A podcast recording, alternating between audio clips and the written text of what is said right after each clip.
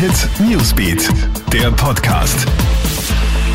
Hey, ich bin Michaela Mayer und das ist ein Update für den Dienstagabend.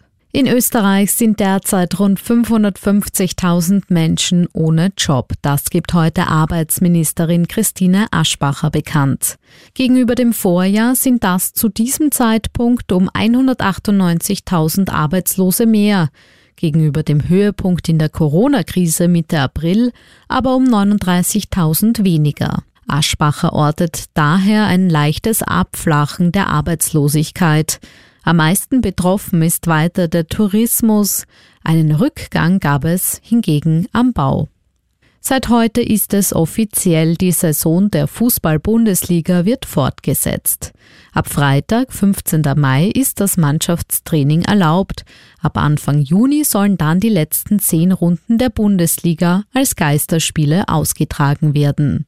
Es gelten jeweils strenge Sicherheitsauflagen. Spieler und Betreuer müssen vor jedem Training und jedem Spiel getestet werden. Das grüne Licht für die Fortsetzung sorgt für große Freude bei den Clubs. Die Fortsetzung der Liga sei wirtschaftlich und sportlich sehr wichtig, sagt etwa der Geschäftsführer des FC Red Bull Salzburg Stefan Reiter. Und bitte üb mit deinen Kids vor der Schulöffnung nochmals den Schulweg. Darauf macht jetzt das Kuratorium für Verkehrssicherheit aufmerksam. Nächste Woche beginnt ja für die Volks- und Unterstufenschüler wieder der Unterricht in den Klassen. Nach zwei Monaten Homeschooling sind die Kids also wieder alleine im Straßenverkehr unterwegs. Gerade mit den Kleinen sollte man deshalb jetzt das richtige Verhalten am Schulweg üben und über die neuen Herausforderungen wie das Tragen des Mund-Nasenschutzes in den Öffis und die Abstandsregel genau sprechen.